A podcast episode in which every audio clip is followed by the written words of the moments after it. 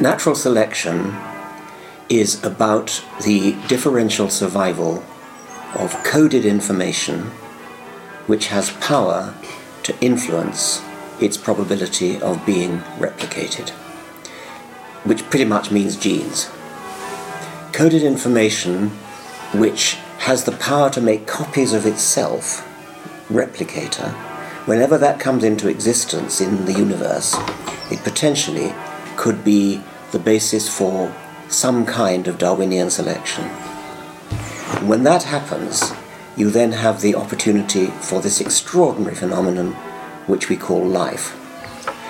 My conjecture is that if there's life elsewhere in the universe, it will be Darwinian life. That's, I think there's only one way for this hyper complex phenomenon which we call life to arise from the laws of physics. The laws of physics just, just let you know if you throw a stone up in the air, it describes a parabola, and, and, that, and that's it.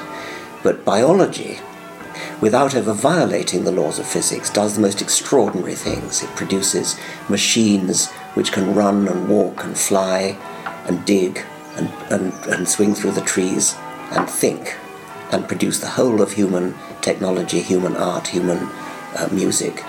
This all comes about because at some point in history, about four billion years ago, a replicating entity arose.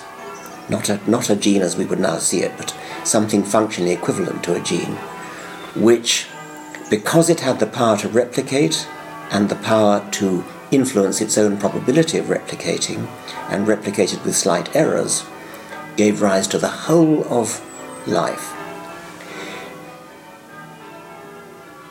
If you ask me what my ambition would be, it would be that everybody would understand what an extraordinary, remarkable thing it is that they exist in a world which would otherwise just be plain physics.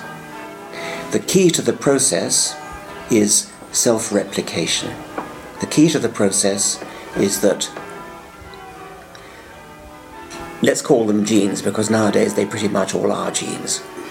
Genes have a different probability of surviving.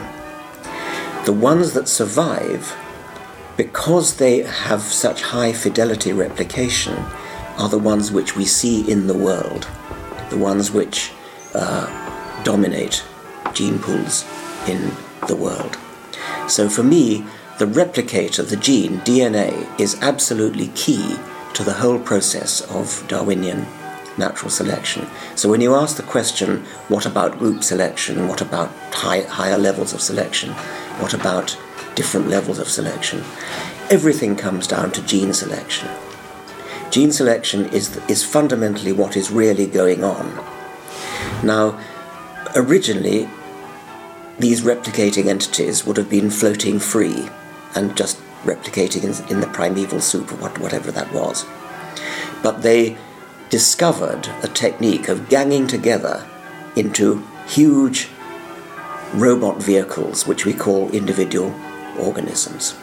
So, an individual organism is a unit of selection in a different sense from the replicator being a unit of selection.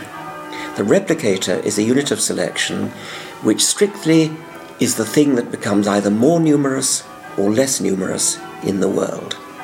Nowadays, we say more numerous or less numerous in the gene pool, uh, and that's modern post Darwinian language.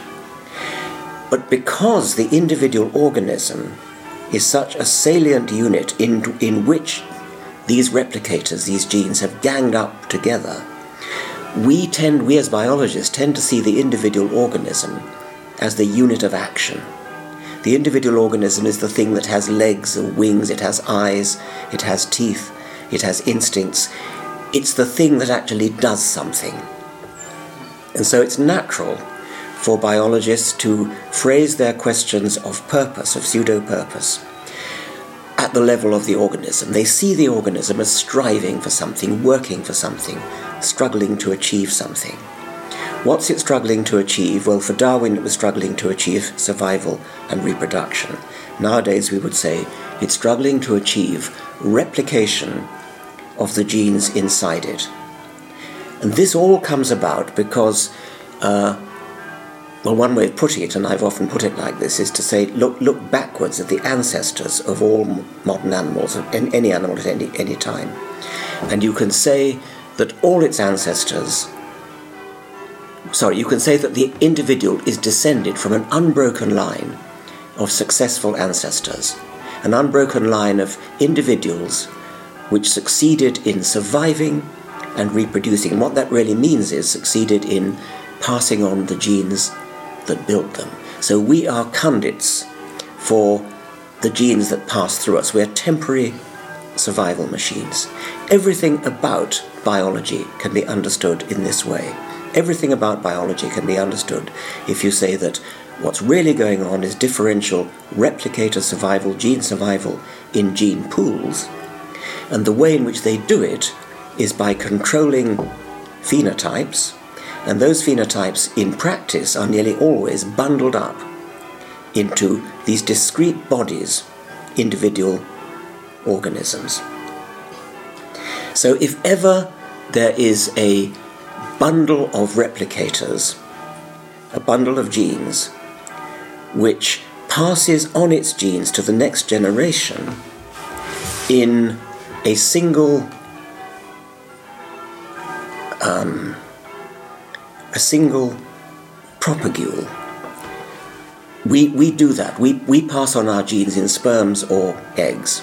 That means that all the genes in a body, in a mammal body, in a vertebrate body, in, in an animal body, a normal animal with sexual reproduction, because all the genes in that body have the identical expectation of getting into, the, into future generations, namely leaving the present body in a sperm or an egg.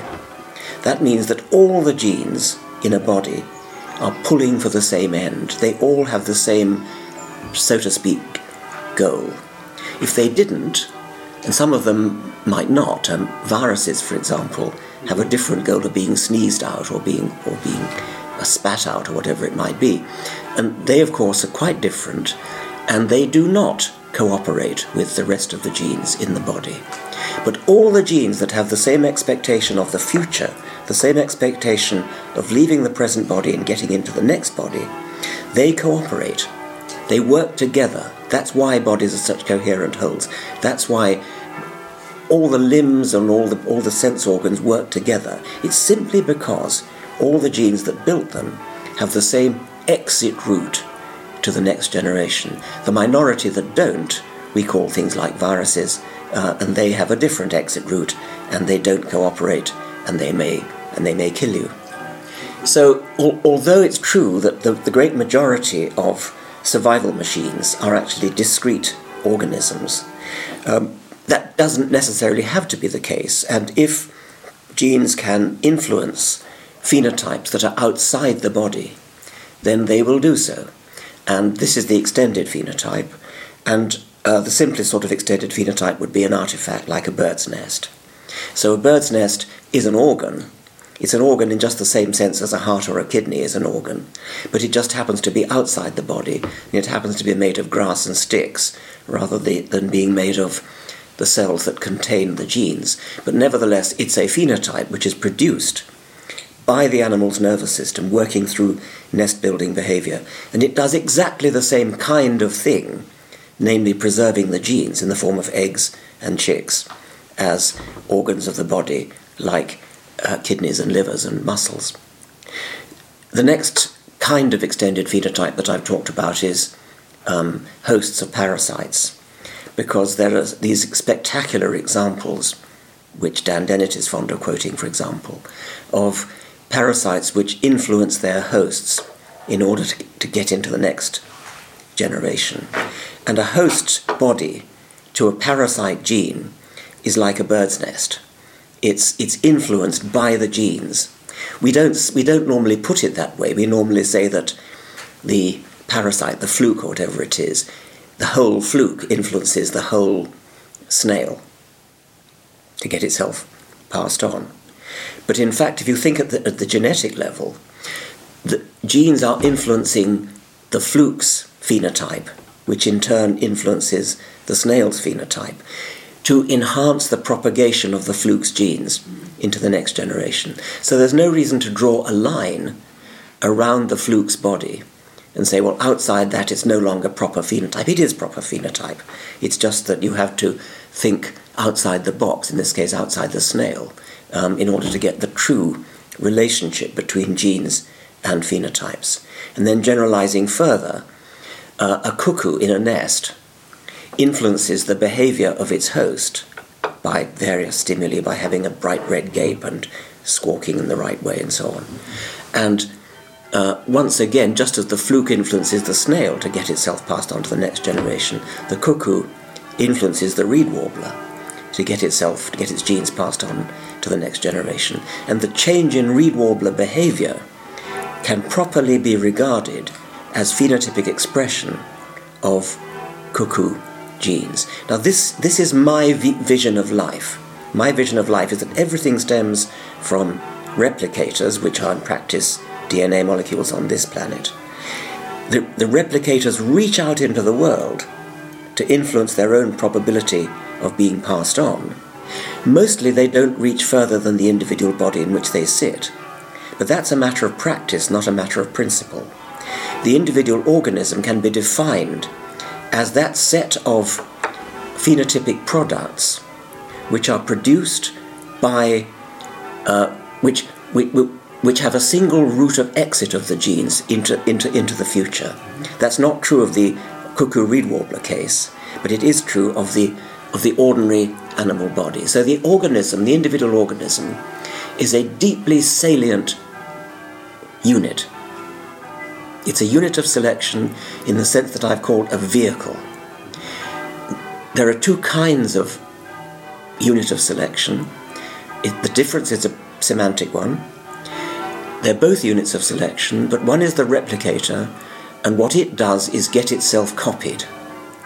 So more and more copies of itself go into the world. The other kind of unit is the vehicle. It doesn't get itself copied. What it does is work to copy the replicators which have come down to it through the generations and which is going to pass on to future generations. So we have this individual replicator dichotomy. They're both units of selection, but in different senses. It's important to, to understand that they are um, that they are different senses. Now, because the individual organism is such a salient unit, biologists after Darwin got into the habit of seeing the organism as the unit of action, and therefore they asked the question what is the organism maximizing? What mathematical function is the organism maximizing? Fitness is the answer. So, fitness was coined as a mathematical expression of that which the organism is maximizing. But of course, what fitness really is, or ought to be if we understand it properly, is gene survival. Now, um, for a long time, fitness was equated in people's minds with, with, re, re, with reproduction, with having a large number of children, grandchildren, great grandchildren.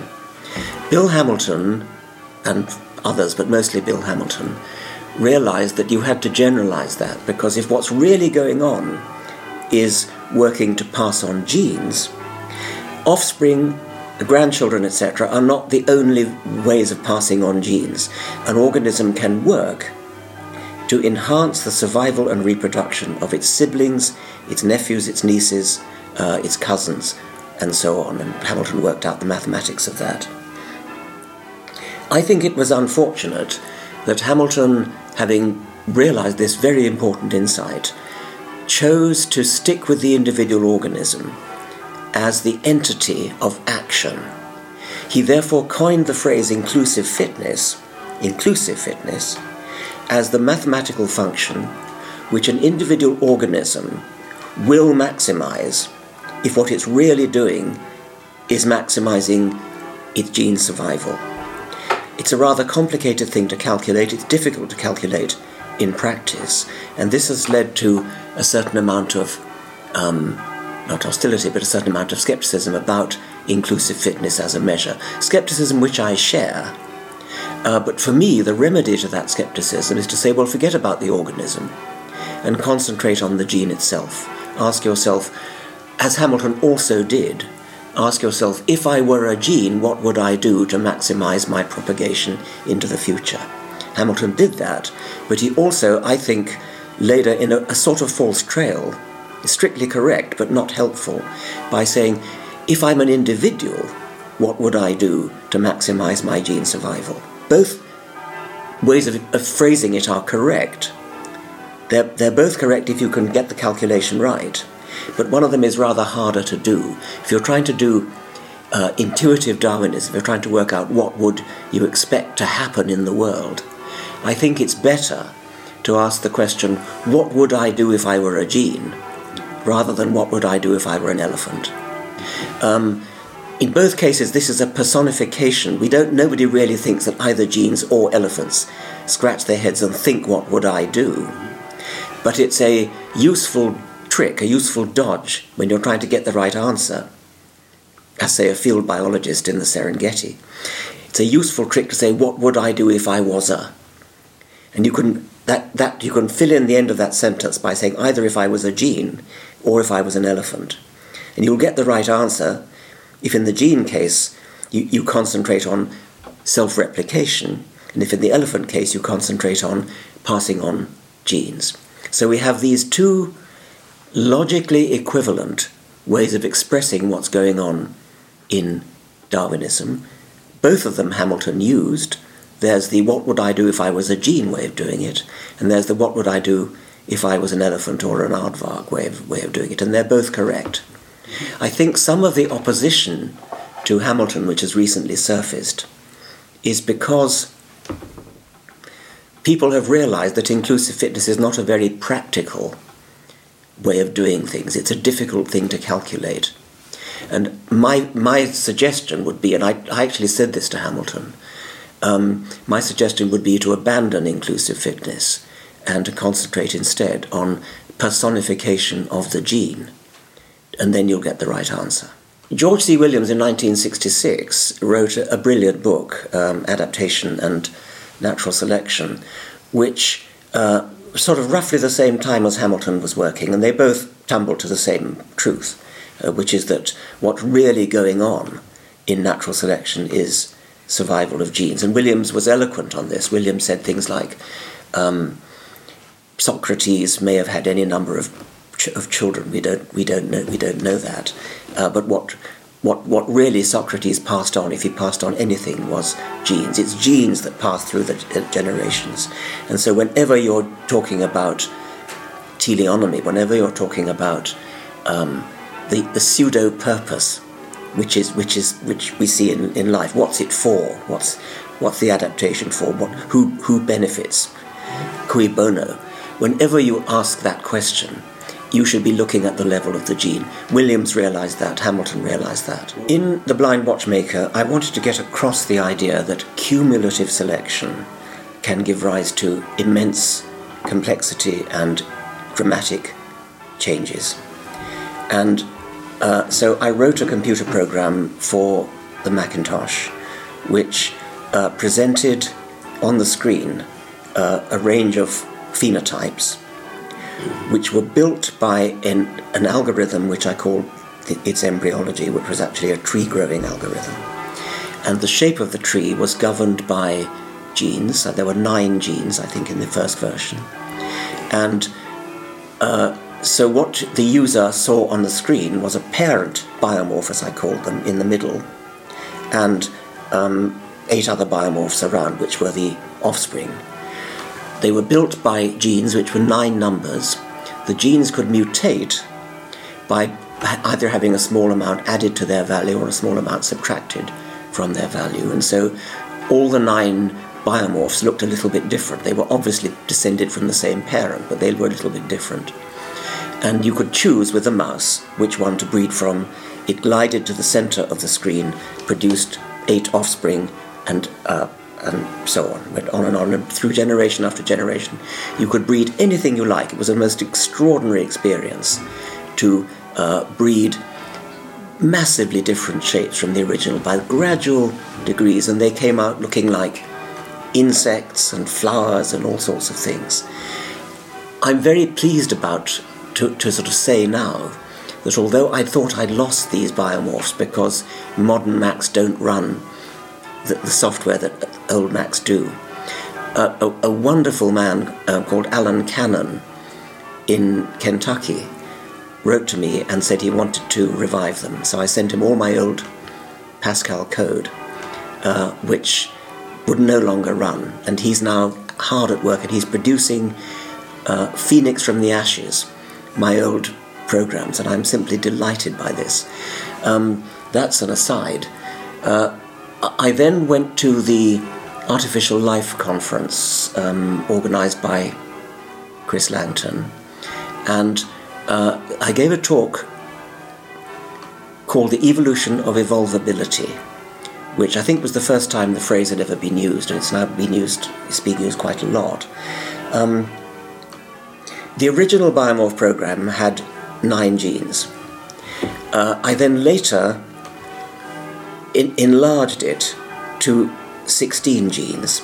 I, in, I added genes that did things like segmentation, that made that had uh, biomorphs that could um, that were arranged serially along the body, like an like a centipede, which has lots of different um, segments, or like a lobster, which has lots of segments, but each segment can be a little bit different. I had genes that did had symmetries of various um, kinds. So I increased the number of genes from 9 to 16, and the repertoire of biomorphs that it became possible to breed then dramatically increased. It was still, still limited, but nevertheless it increased. Uh, and it occurred to me that this was a good metaphor for radical changes in embryology that happen at certain important times in evolution. For example, segmentation. I just mentioned segmentation. The, the very first segmented animal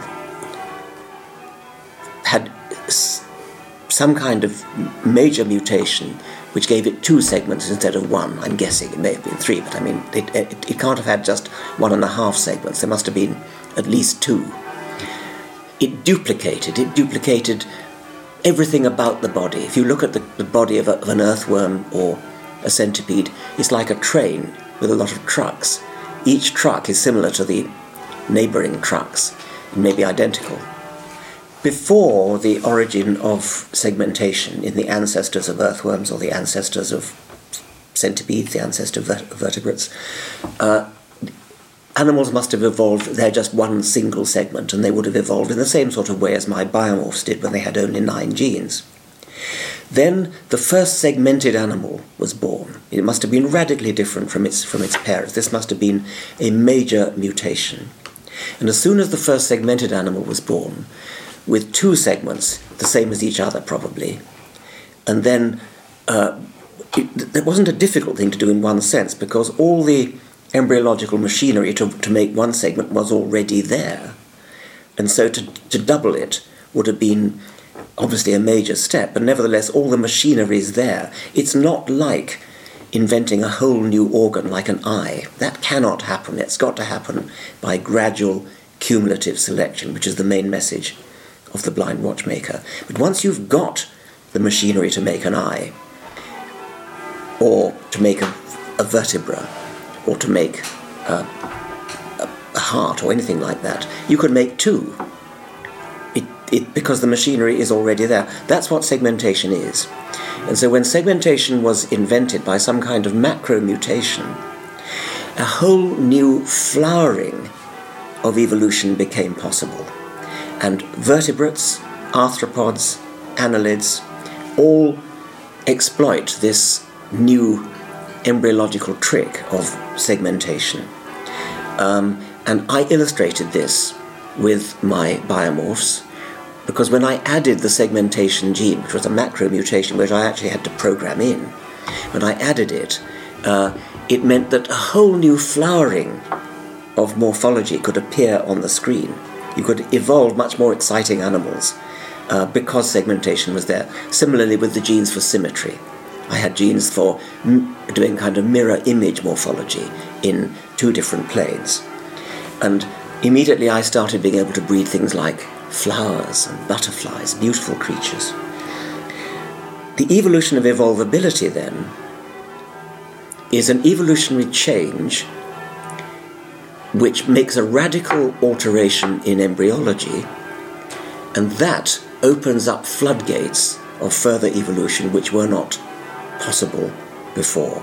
Segmentation is one example, sex may be another one, uh, torsion in mollusks may be another one. These are major changes which I think are rare. They may happen once every hundred million years.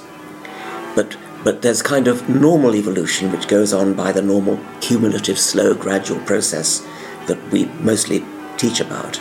But every now and again, I suspect there's a major, a major jump, a macro mutation, uh, which opens up new floodgates. And segmentation would be, would be the best example. And this really, I, I was really led to think about this by the addition of seven more genes to my original nine gene biomorph.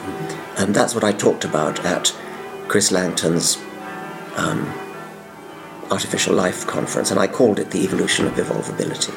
I incorporated uh, these, these ideas of evolution of evolvability in Climbing Mount Improbable, which is a bit similar to the Blind Watchmaker, but has a lot more, a lot more in it. And by then, I'd added a whole lot more genes. In this, in this case, introducing color. So we now have have colored biomorphs, and perhaps rather more interestingly, I teamed up with Ted Kaehler, whom I met. He's, he was one of Apple's star programmers.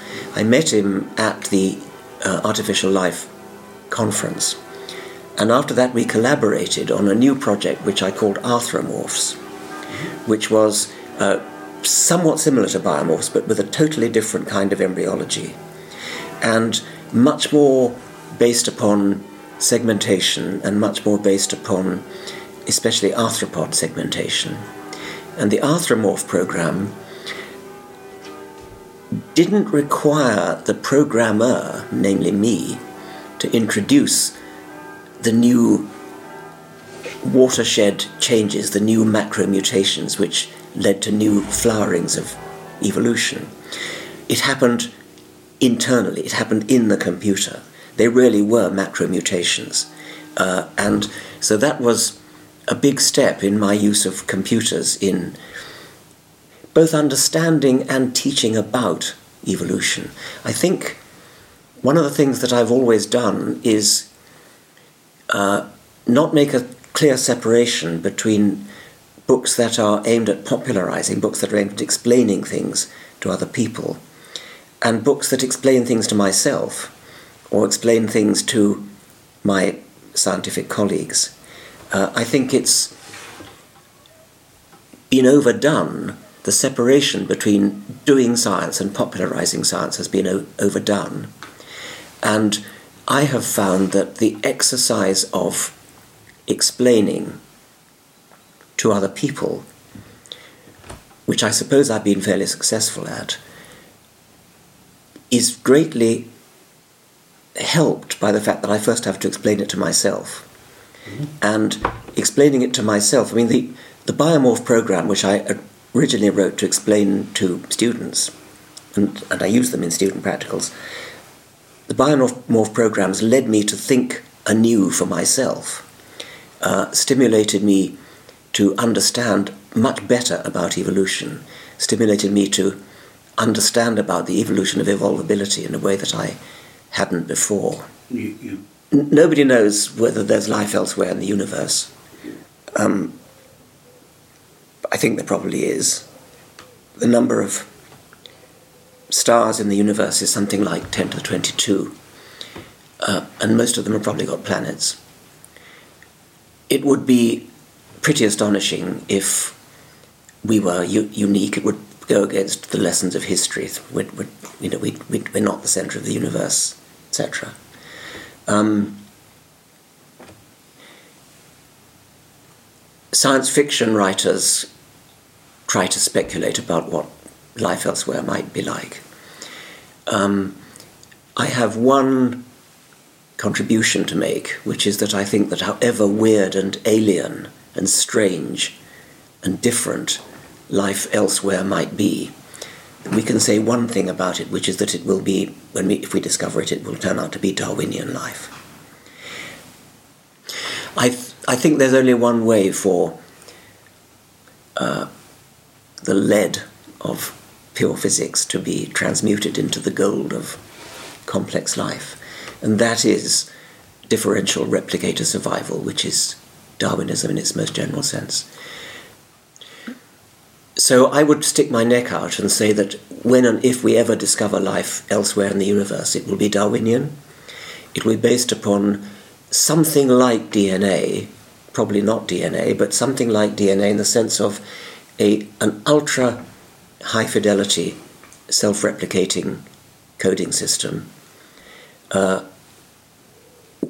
with the capability of producing great variety, which is what um, DNA does.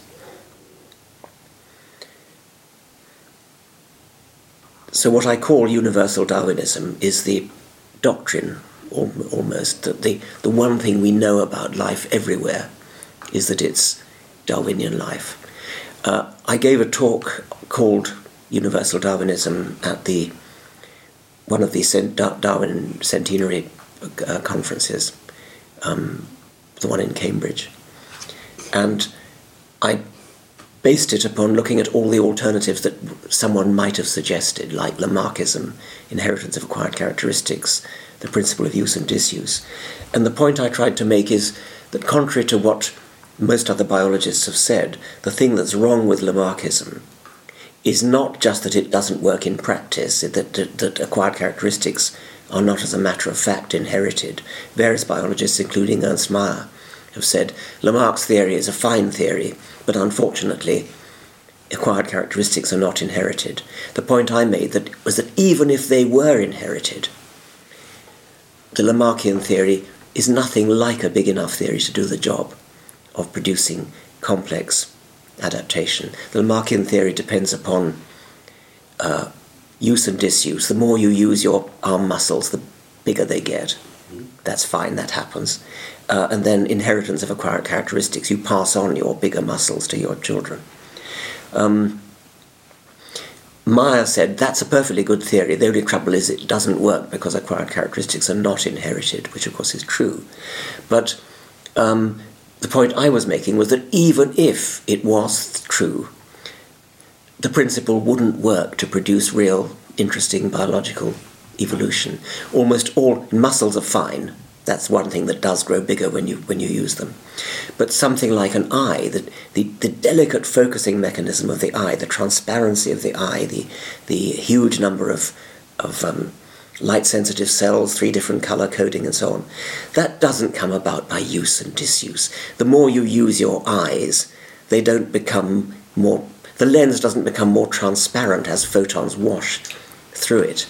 Uh, eyes, eyes come, become better because every single tiny mutation that improves the, the, the eye, as Darwin said, nature is daily and hourly scrutinizing. So every little tiny change, no matter how deeply buried in internal cellular biochemistry it is, if it has any effect whatever on survival and reproduction, natural selection will pick it up. The Lamarckian principle will work only for very, very crude, gross things like muscles getting bigger when you, when you use them. As we look around the world in which we live, what we see is stupefyingly complicated man made machines like this camera that you're filming me with, this, this recording machine, this computer, um, cars, ships, planes. Uh, these are not produced directly by natural selection. These are produced by human ingenuity, by human human brains working together. No one human can can make a Boeing seven four seven. I mean, this is a cooperative enterprise involving lots of humans, involving lots of computers. Uh, it's a a fantastic extension of uh, the Darwinian substrate. So the, the the principles that give rise to the very strong, uh, the very strong design of a, of a plane or a car or a computer. These all come from human brains. But that's not the ultimate explanation. The human brains themselves have to come from Darwinian natural selection. So if we go to other planets and, and discover extremely complicated technology, that technology itself won't be the direct product of Darwinian selection. Uh, it, but it will be the product ultimately of Darwinian selection, of the brains, whatever they call them on that planet. Um, it, it, it's arguable that something, this is a, a, different kind of argument now, it's arguable that something like Darwinism does go on in human technology. That when a, when, a, when a human designer is designing on a drawing board, he designs something, doesn't like it, tosses it in the bin, gets a fresh bit of paper, designs a slight variation of it, and so on. There might be a Darwinian element to that. That's what I'm. That's not what I'm talking about. Um, I'm saying that that um, a, a, a, a, wholly new, or at least partly new, kind of design came into the world when human brains started to exercise ingenuity, especially social ingenuity, cultural ingenuity. Um, but the ultimate source of that power is evolved brains, and the evolved brains have to come about by some version of Darwinian selection, which on other planets might be very different, but it will still be, I conjecture, I put my shirt on, it being Darwinian.